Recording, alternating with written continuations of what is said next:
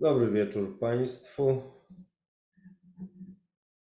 Witam serdecznie na naszym cotygodniowym spotkaniu na żywo poświęconym sprawom międzynarodowym, geopolitycznym.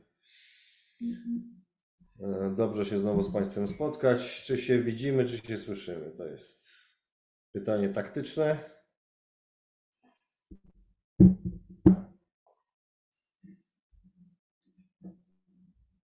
Prośba o sygnał na czacie. Czy się widzimy, czy się słyszymy? Widzę, że już pierwsze pytania się pojawiają. Świetnie.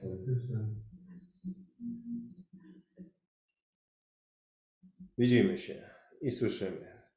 Dziękuję bardzo za potwierdzenie.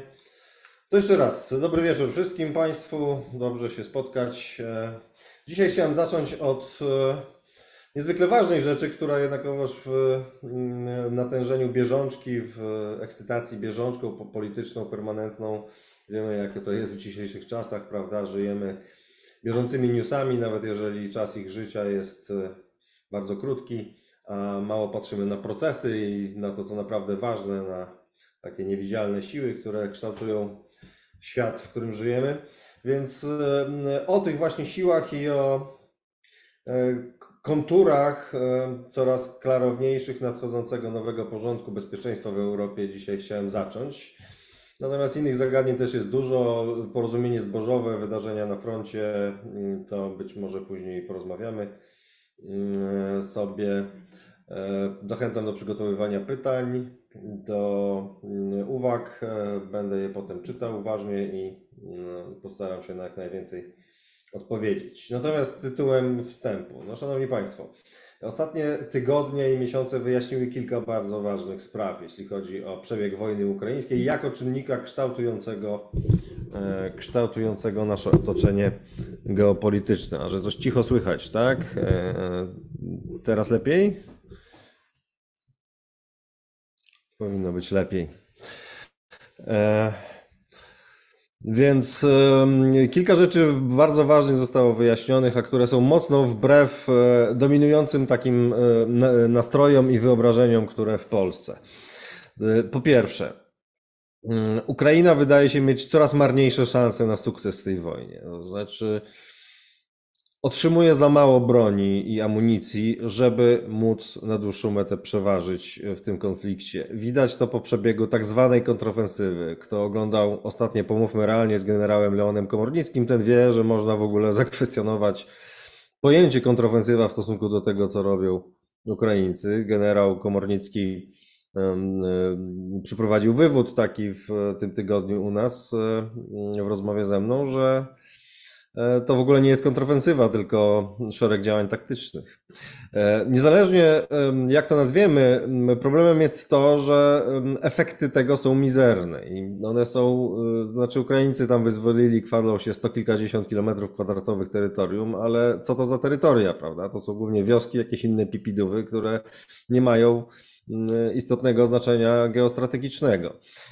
Jednocześnie wykrwawiają się mocno. No, Rosjanie zrobili totalną obronę i em, zaminowali to wszystko, bo zrobili fortyfikacje i wykorzystują swoją przewagę w artylerii, w powietrzu i w innych e, względach do tego, żeby Ukraińców teraz wykrwawiać, tak jak wcześniej oni się wykrwawiali atakując, to teraz Ukraińcy zużywają ogromną liczbę e, żołnierzy i sprzętu e, do tych ataków, których efekty są e, mizerne, no, jeśli nie prawie żadne. E, To pokazuje, że Ukraina nie ma wystarczającej ilości sprzętu do tego, żeby mm, przeprowadzić coś wiele więcej. Mm, Jeżeli chodzi o produkcję amunicji i tak dalej, Rosja weszła na mm, bardzo wysoki poziom produkcji wojennej i może coraz niższej jakości, ale produkuje bardzo dużo pocisków, rakiet, ale też wozów opancerzonych, czołgów i tak. Ma, krótko mówiąc, gospodarkę przestawioną na tory typowo wojenne i produkuje na maksa. Produkuje na maksa. Zachód tego nie robi, w związku z czym Ukraina nie dostaje tyle, ile chce i ostatnio znowu Ukraińcy mm, sygnalizowali, że potrzeby są znacznie większe, że kilkaset e, dodatkowych czołgów i wozów opancerzonych jest potrzebnych, e, dziesiątki myśliwców dodatkowych i tak dalej. Nie ma widoków na to, żeby to się w krótkim czasie stało. Jeśli stanie się w dłuższym, to nastąpi zużycie wcześniej tego, co, co teraz mają i tak to działa generalnie w tej wojnie, prawda? Ukraińcy mają uzupełniane straty, nawet ich zdolności bywają podwyższane do pewnego poziomu, ale nie do poziomu umożliwiającego sukces w tej wojnie. Rosja dysponuje cały czas pewnymi przewagami strategicznymi, przeważającą liczbą ludności, sprzętu i tak których e, ogromną głębią strategiczną, których nie oddała i które poza jakimś czynnikiem X, prawda, czynnikiem X, czyli na przykład gwałtownym załamaniem systemu władzy w Rosji, będą dalej jej służyć. Więc jedyne, jedyna czy główna rzecz, która może zmienić na korzyść Ukrainy przebieg tej wojny, moim zdaniem, to jest właśnie czynnik X. To jest e, coś w rodzaju skutecznego buntu Prigorzyna, czy e, będącymi jego reperkusjami jakiegoś załamania w, w obrębie władzy na Kremlu, jakiegoś chaosu w Rosji. Jeżeli to nie nastąpi, to jesteśmy na drodze do tego, żeby Ukraina przegrała tę wojnę. Przez porażkę rozumiem to, że nie uda jej się e, zdobyć wiele znacząco więcej niż do tej pory. Czyli na obecnej linii rozgraniczenia albo zbliżonej nastąpiłoby czy to zamrożenie konfliktu, czy to podpisanie pokoju, czy to zawarcie rozejmu.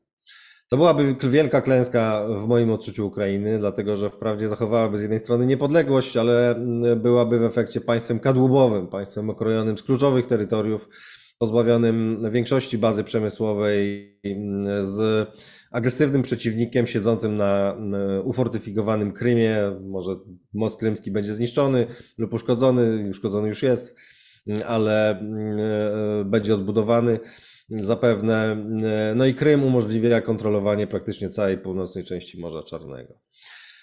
To będzie bardzo zła sytuacja dla Ukrainy, która będzie, mm, która będzie mm, powodować jej niestabilność, ogromne trudności, ogromną nędzę, mm, problemy gospodarcze. A jeśli dodamy do tego kolejną rzecz, która w ostatnim czasie się wyjaśniła, czyli że nikt na Zachodzie nie idzie po gwarancję bezpieczeństwa dla Ukrainy. Zabawne skądinąd, że tak bardzo proukraińska Polska stawiała na ostatnim szczycie NATO w Wilnie na e, hasła wprowadzania Ukrainy do NATO, to znaczy obiecywania jej harmonogramu wchodzenia do NATO. W sytuacji, gdy e, no, wszyscy w kręgu Europa Zachodnia, Stany Zjednoczone od dawna wiedzieli, że wszyscy poważni, że nie ma na to żadnych szans. Więc skupiliśmy się na forsowaniu postulatów całkowicie nierealnych, zaniedbując te, wokół których była rzeczywista dyskusja, czyli gwarancję bezpieczeństwa dla Ukrainy, zanim miałaby jakiekolwiek rzeczywiste szanse wchodzić do NATO w dalszej przyszłości. Tymczasem no, ta dyskusja z, została skonkludowana w formie takiej, mówiliśmy o tym tydzień temu, że mm, została przekształcona w kompletną fikcję, czyli gwarancja bezpieczeństwa E, gwarancjami bezpieczeństwa nazywa się teraz e, pomoc świadczoną przez e, pewien krąg krajów zachodnich i niezachodnich, także Japonię, mm, pomoc sprzętowo-wojskową. Mm, natomiast to w oczywisty sposób nie jest, nie ma nic wspólnego z rzeczywistymi gwarancjami bezpieczeństwa. Więc to jest pójście fikcję, to jest faktyczne uśmiercenie idei gwarancji bezpieczeństwa dla Ukrainy. To ma zupełnie fundamentalne skutki, dlatego że bez e, przynajmniej perspektywy uzyskania gwarancji bezpieczeństwa, e, Ukraina będzie nie tylko tym krajem kadłubowym wysoce prawdopodobnie, ale będzie krajem w każdej chwili mogącym być ofiarą kolejnej wojny lub kolejnej agresji rosyjskiej. Mm, e, to będzie powodować permanentną niestabilność. Co gorsza, odbudowa, efektywna odbudowa Ukrainy z potwornych zniszczeń, których doznała w tej wojnie, będzie również e, skrajnie utrudniona, ponieważ jeżeli nie ma gwarancji bezpieczeństwa, nie ma pewności obrotu, nie ma e, sensownych zwrotów z inwestycji, nie ma odpowiedniej marżowości i tak dalej, i tak. Krótko mówiąc, e, Ukrainie nie wiadomo, czy kiedykolwiek się uda, na pewno nie w dającej się przewidzieć przyszłości, odbudować się do poziomu przedwojennego. E, Ukrainie grozi w wyniku tego bycie państwem po pierwsze kadłubowym, a po drugie wysoce niestabilnym z tymi wszystkimi uchodźcami i emigrantami, którzy e, nie będą mieli za bardzo do czego wracać, co więcej mogą do nich, do, do nich dołączyć kolejni. To nie musi być bardzo złe dla Polski, ale to jest zupełnie inna sytuacja geostrategiczna niż ta, którą my sobie generalnie wyobrażamy i słuchając naszych mediów i głównych komentatorów, to można odnieść wrażenie, że już kwestią czasu jest zwycięstwo, rozgromienie Rosji, może nawet jej rozpad. a przynajmniej odzyskanie przez Ukrainę wszystkich lub znacznej części utraconych ziem. No idziemy w zupełnie innym kierunku. W zupełnie innym kierunku. Idziemy w stronę ukraińskiej porażki. Co gorsza, no zakreśliłem tutaj taki scenariusz stosunkowo umiarkowanej porażki. Możliwe są gorsze scenariusze także, to znaczy e, Walka, jeżeli potrwa jeszcze dalej, jeżeli będą utrzymywane dotychczasowe trendy mm, e, całkowitego odrzucenia opcji rozmów z Rosją, wokół warunków, które ona stawia, no to mm, grozi następujący scenariusz, że brakujące już wyraźnie mm, rezerwy, wybrakowane coraz bardziej rezerwy sprzętu i amunicji na zachodzie i nie pobudzona wystarczająco produkcja mm, będzie generować coraz większe deficyty po stronie ukraińskiej i zachodniej także. Wtedy y, z kolei y, rosyjska duża produkcja, znacznie większa, będzie coraz bardziej przeważać na froncie. Więc niewykluczone, że Ukraińcy się stopniowo coraz bardziej wykrwawią, wystrzelają. I za jakiś czas to Rosjanie przeprowadzą ofensywę i ona może mieć pewną skuteczność. A więc e, nie jest powiedziane, że obecna linia rozgraniczenia, ale może znacznie gorsza linia rozgraniczenia też być e, punktem końcowym tej wojny. E, w każdym razie moja pierwsza generalna uwaga mm, to jest, e, zmierzamy w stronę ukraińskiej porażki w tej wojnie, zmierzamy w stronę ukraińskiego państwa kadłubowego. To uważam za bazowy scenariusz. Mm, e, nie wyłączny możliwy, ale główny możliwy. Druga sprawa duża to jest taka, też wbrew naszym w polskim bardzo popularnym złudzeniom, że Niemcy będą bardzo ważnym elementem powojennego porządku i są ważnym elementem już teraz moderacji i współkształtowania transatlantyckiej polityki wobec tej wojny. Nam się w Polsce często wydaje, to znowu już można odnieść wrażenie, słuchając naszych komentatorów popularnych, że wielu popularnych, że Niemcy wypadły niejako z gry, że Niemcy się tak skompromitowały, tak e, nabruździły swojej reputacji tym, co wcześniej robiły, tą współpracą z Rosją, tym hamowaniem dostaw na Ukrainie i tak dalej, że nie będą jakimś e, istotnym elementem ładu w najbliższej przyszłości. E, popularne są tezy o przesunięciu punktu ciężkości na wschód bardzo znaczącym. On jest do pewnego stopnia prawdziwy, bo siłą rzeczy punkt ciężkości się przesuną, ale to jeszcze nie znaczy, że Niemcy będą mało istotnym graczem, a my będziemy w jakimkolwiek sposób ich zastępować.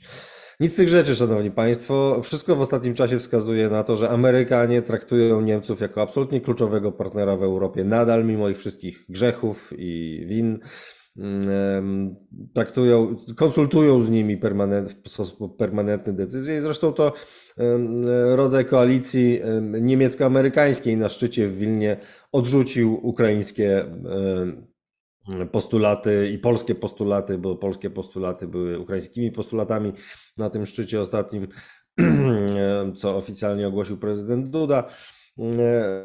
A więc widać tu pewien tandem nawet amerykańsko-niemiecki.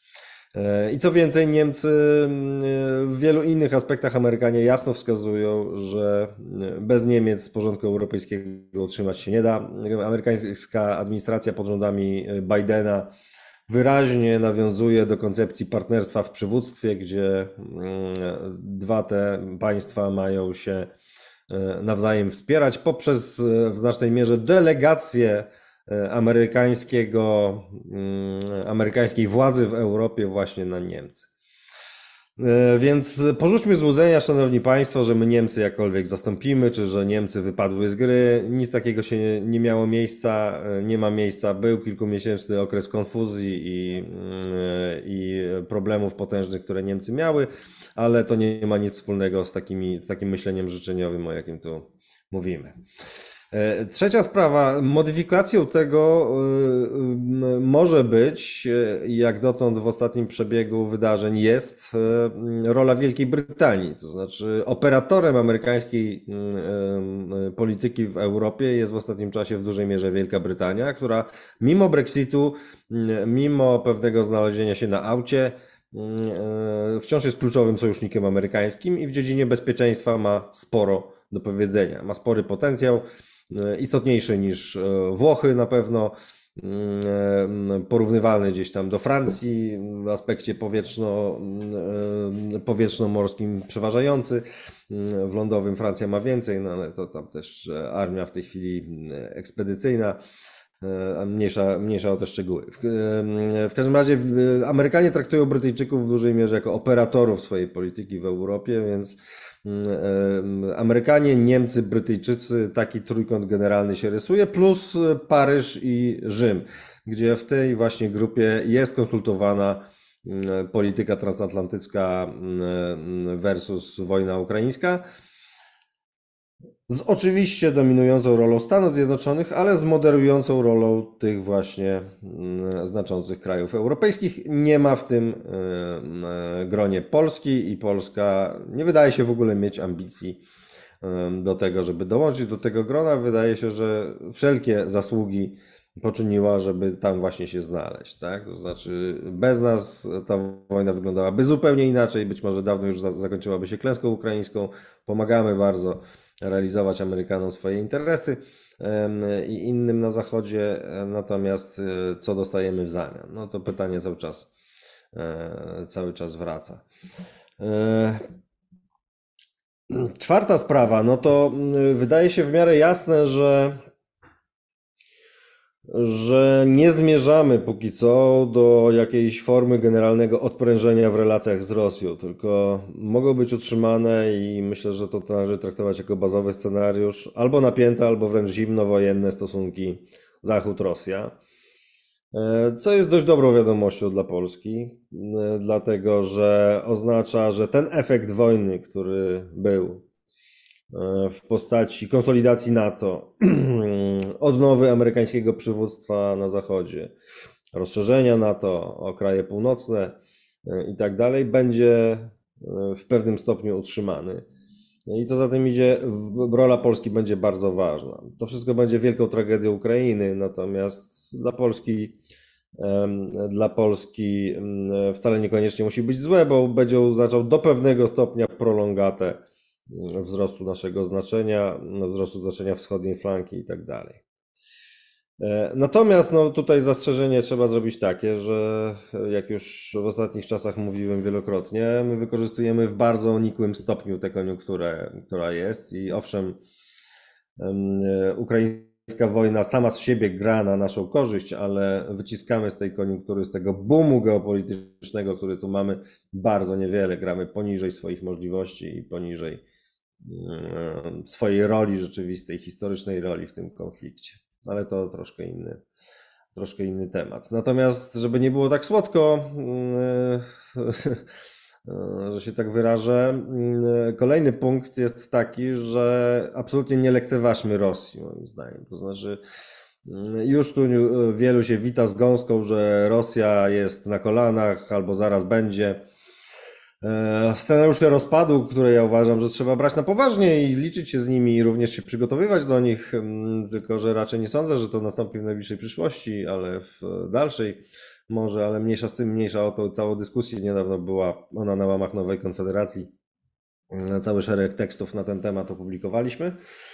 E, no to, to nie jest ten moment, Szanowni Państwo. To nie jest ten moment, o ile nie wystąpi coś rewolucyjnego w całym, mm, całej historii. Tak? E, Rosja nie jest na kolanach. E, Rosja jest w pewnym stopniu osłabiona, ale w pewnym z drugiej strony z kolei rozpędzona z rozpędzoną machiną wojenną. Na koniec tej wojny należy się liczyć z tym, że będzie dalej groźna już dzień po zakończeniu wojny. I co więcej, że może się dość szybko odbudować. Andrew Michta na przykład ocenia, e, że to już w 3 lata może zrobić. Kto wie, czy nie szybciej nawet. Niektórzy optymiści mówią o 10 latach. No zobaczymy. W każdym razie z tak rozpędzoną machiną wojenną będzie problem poważny, e, co z nią zrobić. E, raz rozpędzona machina nie jest zawsze łatwa do zatrzymania. Mm, powstaje mm, kompleks wojskowo-przemysłowy, powstaje lobby wojenne silne no i to jest pytanie, co Rosja zrobi z całym tym potencjałem. Czy nie wróci do prób przebudowy porządku europejskiego? Nie mówię, że w jakikolwiek łatwy sposób e, to jej się może udać.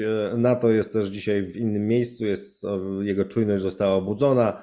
pewne procesy uruchomione, tak, zbrojenia się, zwiększania nakładów, produkcji uzbrojenia i amunicji.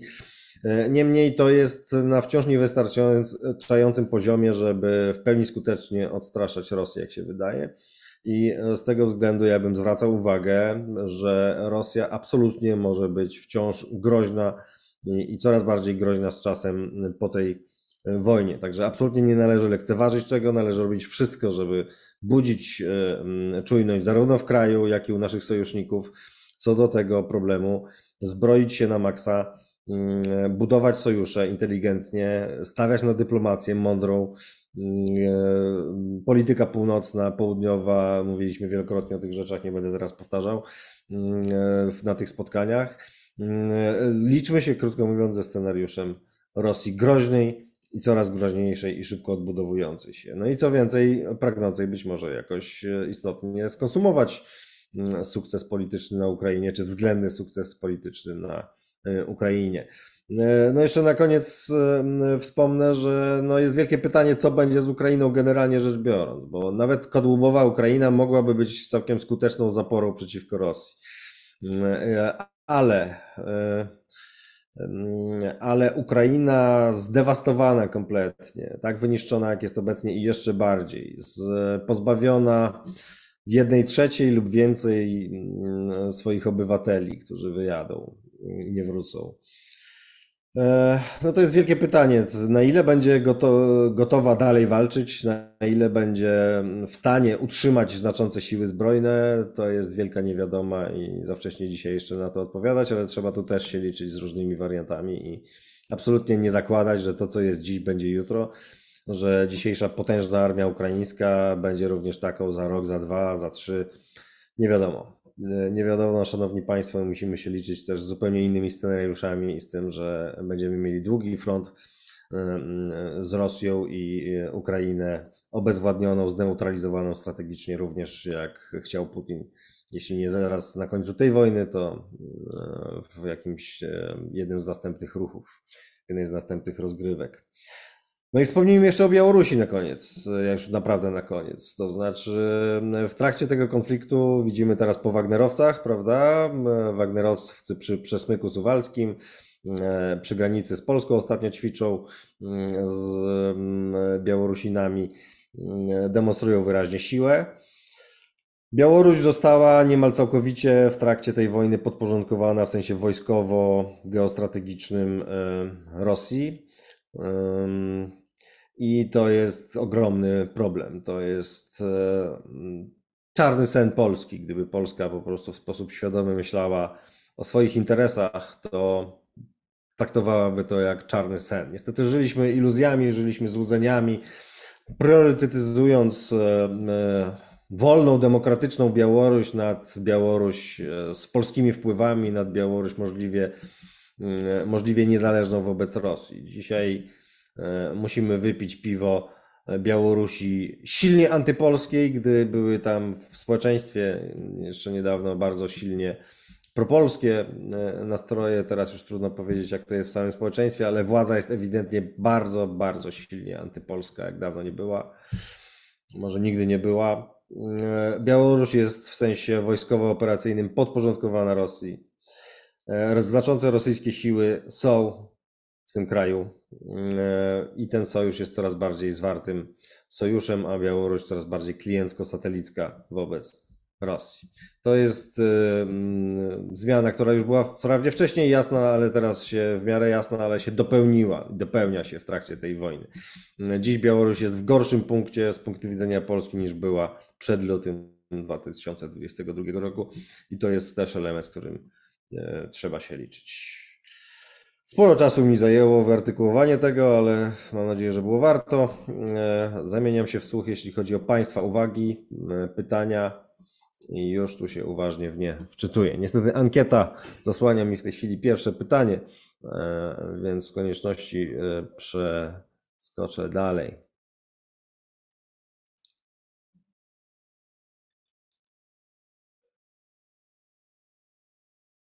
Czy Polska, pan Playground, pan, pani Playground, czy Polska powinna mieć własną prywatną formację wojskową na wzór Wagnera? Formacja skupiałaby doświadczonych żołnierzy i pozwalałaby zdobywać doświadczenie bojowe również w czasie pokoju.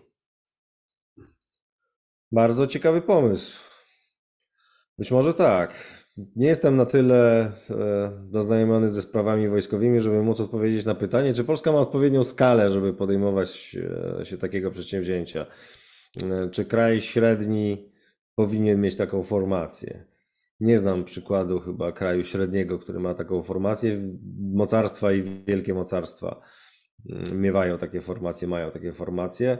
Są Wagnerowcy rosyjscy, są Wagnerowcy chińscy. Ostatnio się o nich też sporo mówiło. Mm, oczywiście mówię metaforycznie, to nie są pod innymi nazwami funkcjonują. Amerykanie mają podobne formacje. Czy Polska ma wystarczającą skalę, żeby mieć podobną formację? Nie wiem, ale sam pomysł wydaje się ciekawy i wart rozważenia. Porozmawiam o tym z ekspertami wojskowymi. Może oni najświetlą sprawę. Ciekawa propozycja.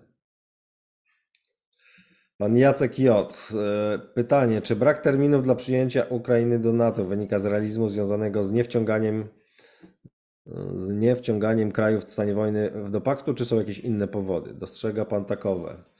No to jest y, więcej niż tylko to. To znaczy, oczywiście nikt przytomny nie przyjmie kraju w stanie wojny do NATO i tym samym nie wejdzie do wojny, y, nie wprowadzi całego sojuszu do wojny y, z mocarstwem nuklearnym. To tylko jacyś szaleńcy mogliby w ogóle rozważać. Natomiast było jasne w ostatnim czasie, że nie, wcale nie tego żąda Zełęński, tylko jasnej perspektywy na po wojnie, tak? jasnej perspektywy natowskiej, akcesyjnej dla Ukrainy na po wojnie. I to zostało odrzucone.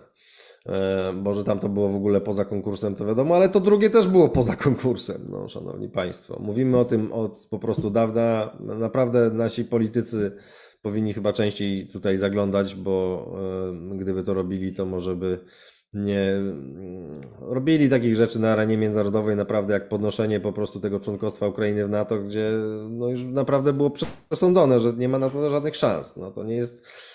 Mm, kto śledzi y, y, transatlantycką debatę geostrategiczną, dlatego jest raczej oczywiste, że to było poza stołem w ogóle. No, nikt tego nie chciał z głównych graczy. To nie było możliwe. W jakim stanie naprawdę my żyjemy, że po prostu nasi, nasi politycy, ale też wielu naszych komentatorów tego, tego nie widzi, to jest naprawdę mm, przygnębiające. No.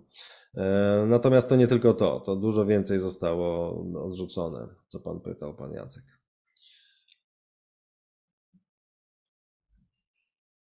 Pan Kamil, pytanie. Niemcy chcą federalizacji Unii Europejskiej. Moim zdaniem jest to niemożliwe, ponieważ mamy różną historię, różne cele, różne poczucie zagrożenia z różnych stron, do tego mówimy w różnych językach.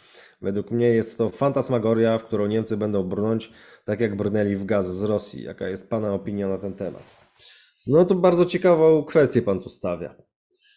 Z jednej strony ma pan bardzo wiele racji. No jak spojrzymy sobie na przykład na historię Federacji Amerykańskiej, jak powstawała, prawda? To powstawała dużo dłużej, mm, e, dużo mm, trudniej. Tam wojna w międzyczasie krwawa, wojna domowa musiała e, wystąpić i tak dalej, wojna secesyjna i wiele, wiele rzeczy. Bardzo długo to trwało, zanim Stany Zjednoczone stały się skonsolidowaną federacją i bardzo wiele kosztowało przy znacznie większej bliskości, prawda, geopolitycznej, kulturowej, językowej i tak dalej. Więc można powiedzieć, że podstawy były znacznie mocniejsze, a mimo to trwało to o wiele dłużej i e, zajmowało wyższy koszt. W Europie wielu ludziom się wymarzyło, że zbuduje się Federację Europejską od tak paroma po prostu ruchami i i się to zaraz stanie. No, mm, ja wiem, że oczywiście trochę upraszczam, bo nawet bardzo upraszczam, bo bardzo wiele programów, instrumentów zostało tutaj uruchomionych,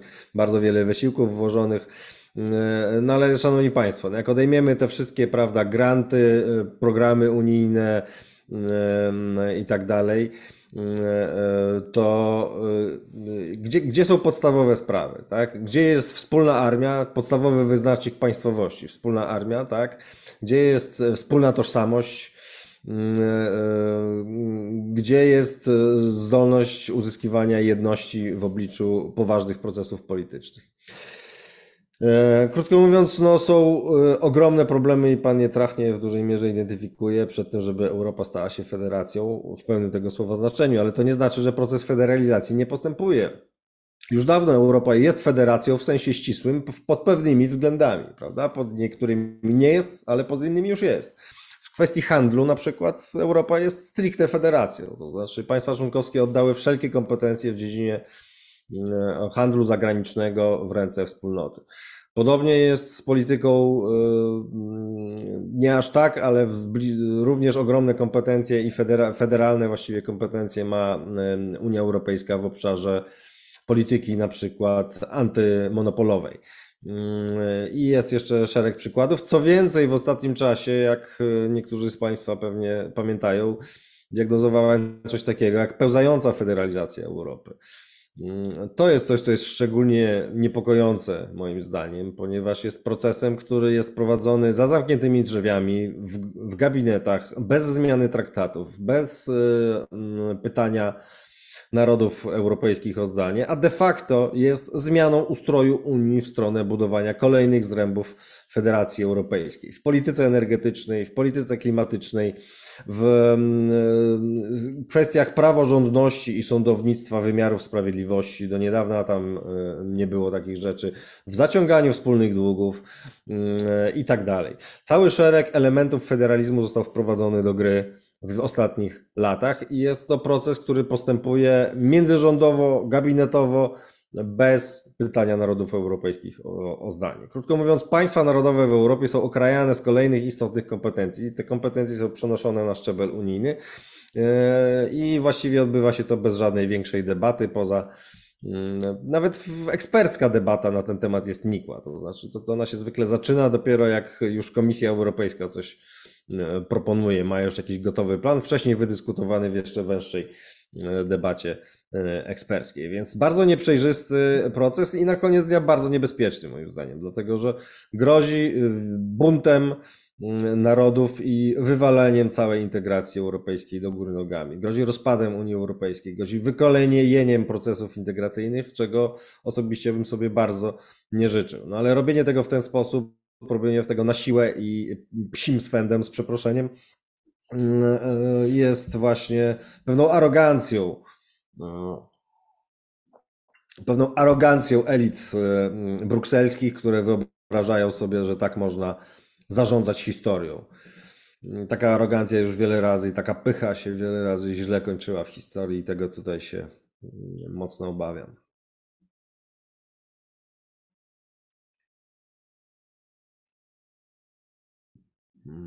Przepraszam, tu właśnie miałem pytanie, ale mi uciekło coś tutaj, przeskoczyło. Mm, czy ekipa rządowa, która wpuszcza trzy ruskie rakiety na swoje terytorium, nie potrafi ich znaleźć, nie wyciąga z tego żadnych dyplomatycznych konsekwencji, jest w stanie zapewnić bezpieczeństwo? Pan e, lub pani Romak 68 pyta. E, no, mocne, mocne, zasadne pytanie nie wyciągałbym zbyt daleko idących wniosków. No, te kompromitacje nie świadczą o tym, że ekipa rządząca obecna nie ma żadnych zdolności do zapewniania bezpieczeństwa. Nie przesadzajmy. Niemniej to są kompromitacje y, i to są kompromitacje, które y, powinny się spotkać, jak pan słusznie sugeruje, z y, konkretnymi wnioskami, z odpowiedzialnością też polityczną, dyscyplinarną. Powinny polecieć ważne głowy po tych wydarzeniach ale też zostać wyciągnięte systemowe wnioski. No i tu jest bardzo słabo. Ale nie przesadzajmy, że to oznacza zupełny brak bezpieczeństwa.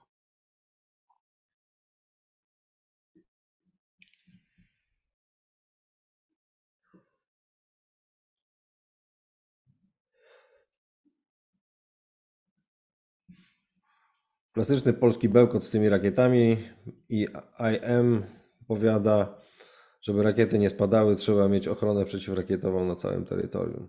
No tylko, że żadna ochrona przeciwrakietowa nie obejmuje całego terytorium. Nie ma takich rozwiązań, zawsze to jest selektywne. Mm, tylko problem, wie pan, polega na tym nie tylko, że rakieta spadła, tylko że mm, nic o niej tyle czasu nie wiedziały główne czynniki, nie potrafiły sensownie zareagować i tak dalej. A nie tylko na samym fakcie, że spadła, bo to, że spadła, to, to nie jest nic jakiegoś, prawda, niespotykanego w czasie wojny. No musimy się niestety liczyć z tym, że takie rzeczy się dzieją i mm, tak jak Amerykanie byli w stanie wpuszczać chińskie balony na swoje terytorium, tak nie łudźmy się, że jesteśmy w stanie, że nawet gdyby Ameryka była nad Wisłą, to byłaby w stanie przechwycić każdą rakietę. A co dopiero Polska.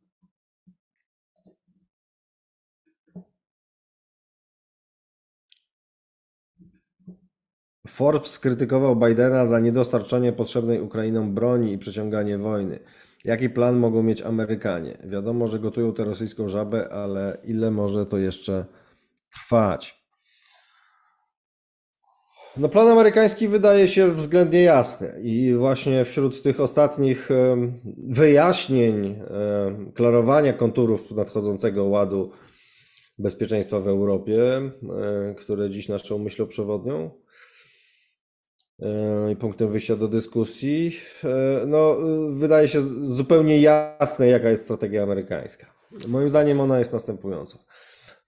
E, powstrzymać Rosję przed próbami radykalnej przebudowy porządku bezpieczeństwa w Europie, co próbowała zrobić mm, przed i w trakcie e, i potem za pomocą wojny ukraińskiej, prawda? czyli wypchnięcia Amerykanów znaczącego w Europę, podziału lub de facto likwidacji NATO, i tak dalej. To były naprawdę duże plany, które w razie powodzenia blitzkriegu, rzucenia Ukrainy na kolana w ciągu paru, parunastu dni i wyjścia następnie z tymi wszystkimi dywizjami po prostu i wystawienia pod nosem nieprzygotowanego wtedy zupełnie Zachodu. Mm, no, różnie to się mogło potoczyć. Różnie to się mogło potoczyć. To nie było kompletnie bezpodstawne, aczkolwiek oczywiście poniosło fiasko w pierwszej kluczowej fazie i dzisiaj jesteśmy w innej sytuacji. Więc e, no, to było bardzo groźne dla Stanów, Stanów Zjednoczonych, bo wbrew temu, co ileś osób sobie wyobraża, e, jeżeli amerykańska wiarygodność w Europie upadnie, to upadnie także na zachodnim Pacyfiku. Więc to nie jest tak, że Amerykanie mogą sobie pozwolić zwinąć się od tak z Europy i przerzucić na zachodni Pacyfik, już nie mówiąc o tym, że zupełnie różne rodzaje broni i, przygotow- i środków tam są generalnie mm, potrzebne. E, więc e, Amerykanie musieli zrobić co w ich mocy, żeby to powstrzymać i robią to rękami Ukraińców w sposób e, przynoszący nadspodziewane rezultaty. To znaczy widać było po Amerykanach, że nie spodziewali się tak dobrej postawy Ukrainy i tak marnej, tak marnej jakości agresji rosyjskiej i tego, że tak dobrze to pójdzie. Więc poszło świetnie, natomiast jednocześnie z drugiej strony Amerykanie wyraźnie nie chcą żadnej e, jakiejś wielkiej smuty w Rosji, rozpadu Rosji i tym podobnych rzeczy. Z szeregu powodów geostrategicznych, bardzo ważnych, to nie leży w interesie Ameryki, a w każdym razie dominujące czynniki w Waszyngtonie uważają, że nie leży i nie chcą do tego dopuścić. Stąd e, wynika, jak się wydaje, strategia dawania Ukrainie wystarczająco broni, żeby mogła dalej robić kłopoty, żeby mogła zatrzymywać rosyjskie ataki ale nie, żeby mogła rozgromić Rosję i wygrać wojnę. E, inna rzecz, czy tej broni w ogóle tyle jest, bo tu też można wątpić po wszystkich wydarzeniach ostatnich miesięcy, broni zarówno jak i amunicji, bo pod coraz większą liczbą względów mm, Zachód się wyczerpał, w tym Stany Zjednoczone. Pamiętajmy, że Stany Zjednoczone największa potęga wojskowa wciąż świata, ale o zupełnie innym e, potencjale niż rosyjski, gdzie Rosja jest wciąż wielką potęgą lądową. Ameryka to typowa potęga morska mm, i w e, ciężkim sprzęcie lądowym to nie jest takie proste, żeby dać takiemu krajowi jak Ukraina po prostu od tak tyle, żeby rozgromić Rosję, więc to ten. Natomiast myślę, że podstawową kwestią tu jest wola. Podstawową kwestią tu jest wola. Amerykanie nie chcą rozgromienia Rosji, nie chcą Rosji kompletnie na kolanach. Chcą Rosji ze stępionymi zębami, z wybitymi z głowy ambicjami, Rosji być może skłonnej do jakichś rozmów mm, o nowym ułożeniu się, mm, ale nie Rosji pogrążonej w rozsypce. Więc e, w to grają Amerykanie. W to moim zdaniem grają Amerykanie. Tylko, że no zauważmy też, że to wszystko wiąże się z niebagatelnymi kosztami dla Ameryki, prawda? To znaczy, Amerykanie osiągnęli duże sukcesy, no ale z drugiej strony Amerykanie raczej ograniczają straty tak naprawdę na Ukrainie niż osiągają jakieś wielkie zyski.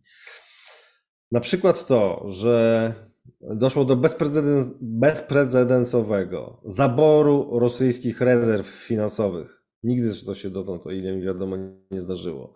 To na skalę około 300 miliardów dolarów i innych walut.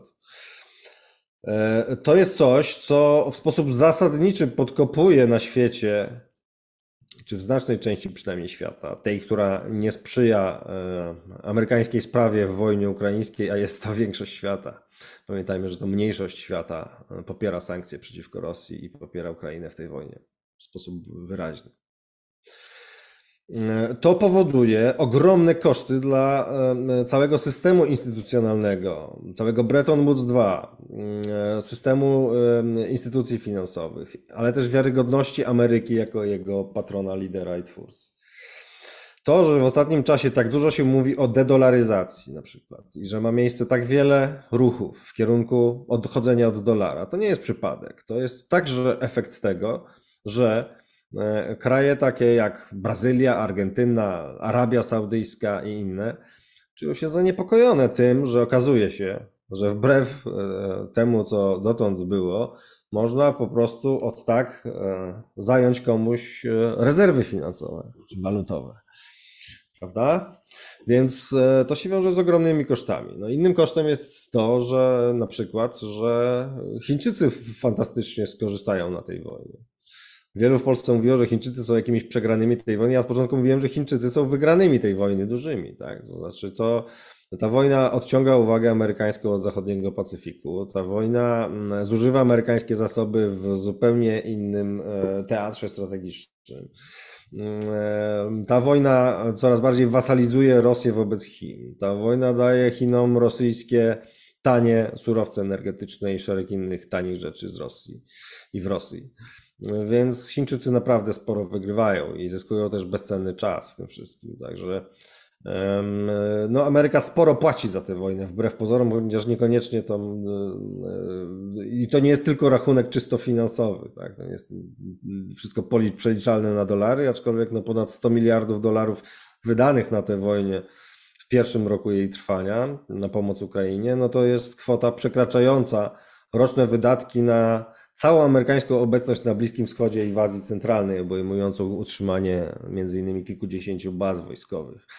Więc co nam pokazuje też twarde koszty finansowe, ale są, jest wiele innych kosztów tutaj.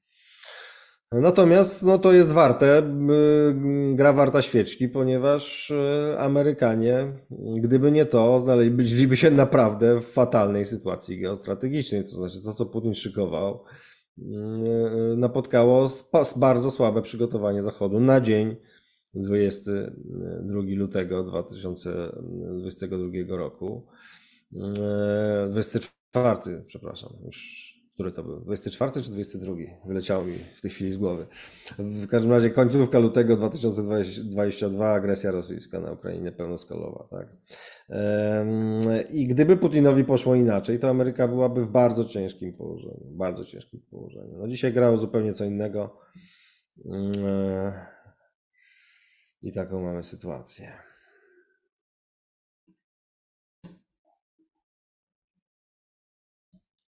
No dobrze, Szanowni Państwo, czas na ostatnie pytania. Mm, tutaj przebijam się przed Waszą dyskusję. Mm, ale już mam kolejne, jedno z kolejnych pytań, a właściwie chyba kilka. Czy pan Sebastian Bartkowski pyta, czy nie byłoby rozsądniej zachęcać Ukraińców do rozmów pokojowych, żeby Ukraina zachowała jakąś państwowość? Czy ryzyko kompletnego jej upadku i podporządkowania Rosji nie jest zbyt duże? No i to jest świetne pytanie. To jest znakomite pytanie, którego w jakiś sposób w polskiej debacie geostrategicznej generalnie za bardzo nie pada, prawda? W tym całym skrótowości, ekscytacji bieżączką i hurra optymizmie, hurra entuzjazmie nie zadaje się pytań e, takich kluczowych, podstawowych. No właśnie, Odpowiedź jest złożona moim zdaniem. To znaczy, na tym etapie nie powinniśmy e, zachęcać Ukrainy jeszcze do, do tego. Ukraina dzisiaj jest tak jak Polska w 1939 roku wobec Zachodu, tak Europa, e, Ukraina jest dzisiaj wobec Zachodu, którego my jesteśmy częścią. Tak? Znaczy, robi za nas robotę. Krwawi potwornie, podlega straszliwym zniszczeniom, być może nie do odrobienia nigdy, a być może do odrobienia za bardzo długi czas, za nasze interesy. To jest e, rzecz, której trudno się przeciwstawiać. Natomiast rzeczywiście, e, jeżeli to potrwa zbyt długo, to Ukraina może znaleźć się w stanie, e, czy to państwa upadłego, no to jest naprawdę skrajny scenariusz, nadużywa się tego pojęcia. Państwo upadłe to takie, gdzie kompletnie instytucje centralne przestają działać. No, do tego to jeszcze bardzo daleko.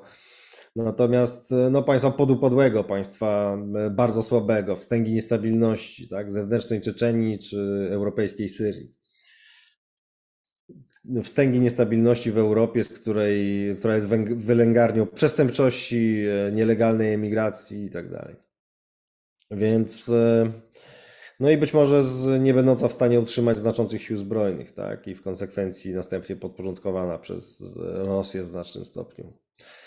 Także no, to jest scenariusz, któremu należy przeciwdziałać. Z tego powodu ta wojna nie powinna trwać w nieskończoność, tylko w pewnym momencie trzeba powiedzieć e, stop. Mm, no bo Ukraina nie jest w stanie tak walczyć w nieskończoność, tak? E, chyba, że nastąpi jakieś, e, jakieś rewolucyjne zmiany w polityce Zachodu i strumienie finansowe oraz uzbrojenia. No uzbrojenie może powiedzmy pozostać na tym poziomie, co jest, żeby podtrzymać zdolność walki, ale strumienie finansowe musiałyby ulec zwielokrotnieniu, żeby Ukraina mogła funkcjonować po prostu faktycznie za pieniądze zachodnie na dużo większą skalę niż teraz, tak? To znaczy nie doświadczając takich zapaści gospodarczej, jaką ma od lutego zeszłego roku. Tak więc w pewnym momencie powinno nastąpić stop i um, zredefiniowanie priorytetów. Tak. No dobrze, jesteśmy już po czasie, Szanowni Państwo. E, bardzo dziękuję za dziś. Znakomite pytania. Jesteście niezwykle wyrobioną publicznością. Dobrze by było, było się znowu spotkać. Mm, na dziś kończymy. Jeśli Wam się podobało, dajcie kciuki w górę, proszę. E, udostępnijcie, skomentujcie, e, podzielcie się ze znajomymi, rozważcie wsparcie finansowe Nowej Konfederacji, żeby takich materiałów mogło powstawać więcej. A ja się na dzisiaj żegnam i zapraszam za miesiąc ponad, ponieważ wybywam na pewien urlop. Mam nadzieję, że zasłużony. Następne spotkanie w związku z tym będzie, e, już Państwu tu mówię, 22 sierpnia. 22 sierpnia o 19 następny odpowiadając realnie. Do tego czasu mm, kraje bałtyckie mm, i urlop, ale też trochę innej pracy na urlopie. Także do zobaczenia i udanych również wakacji Państwu i pilnujcie Polski. Kłaniam się.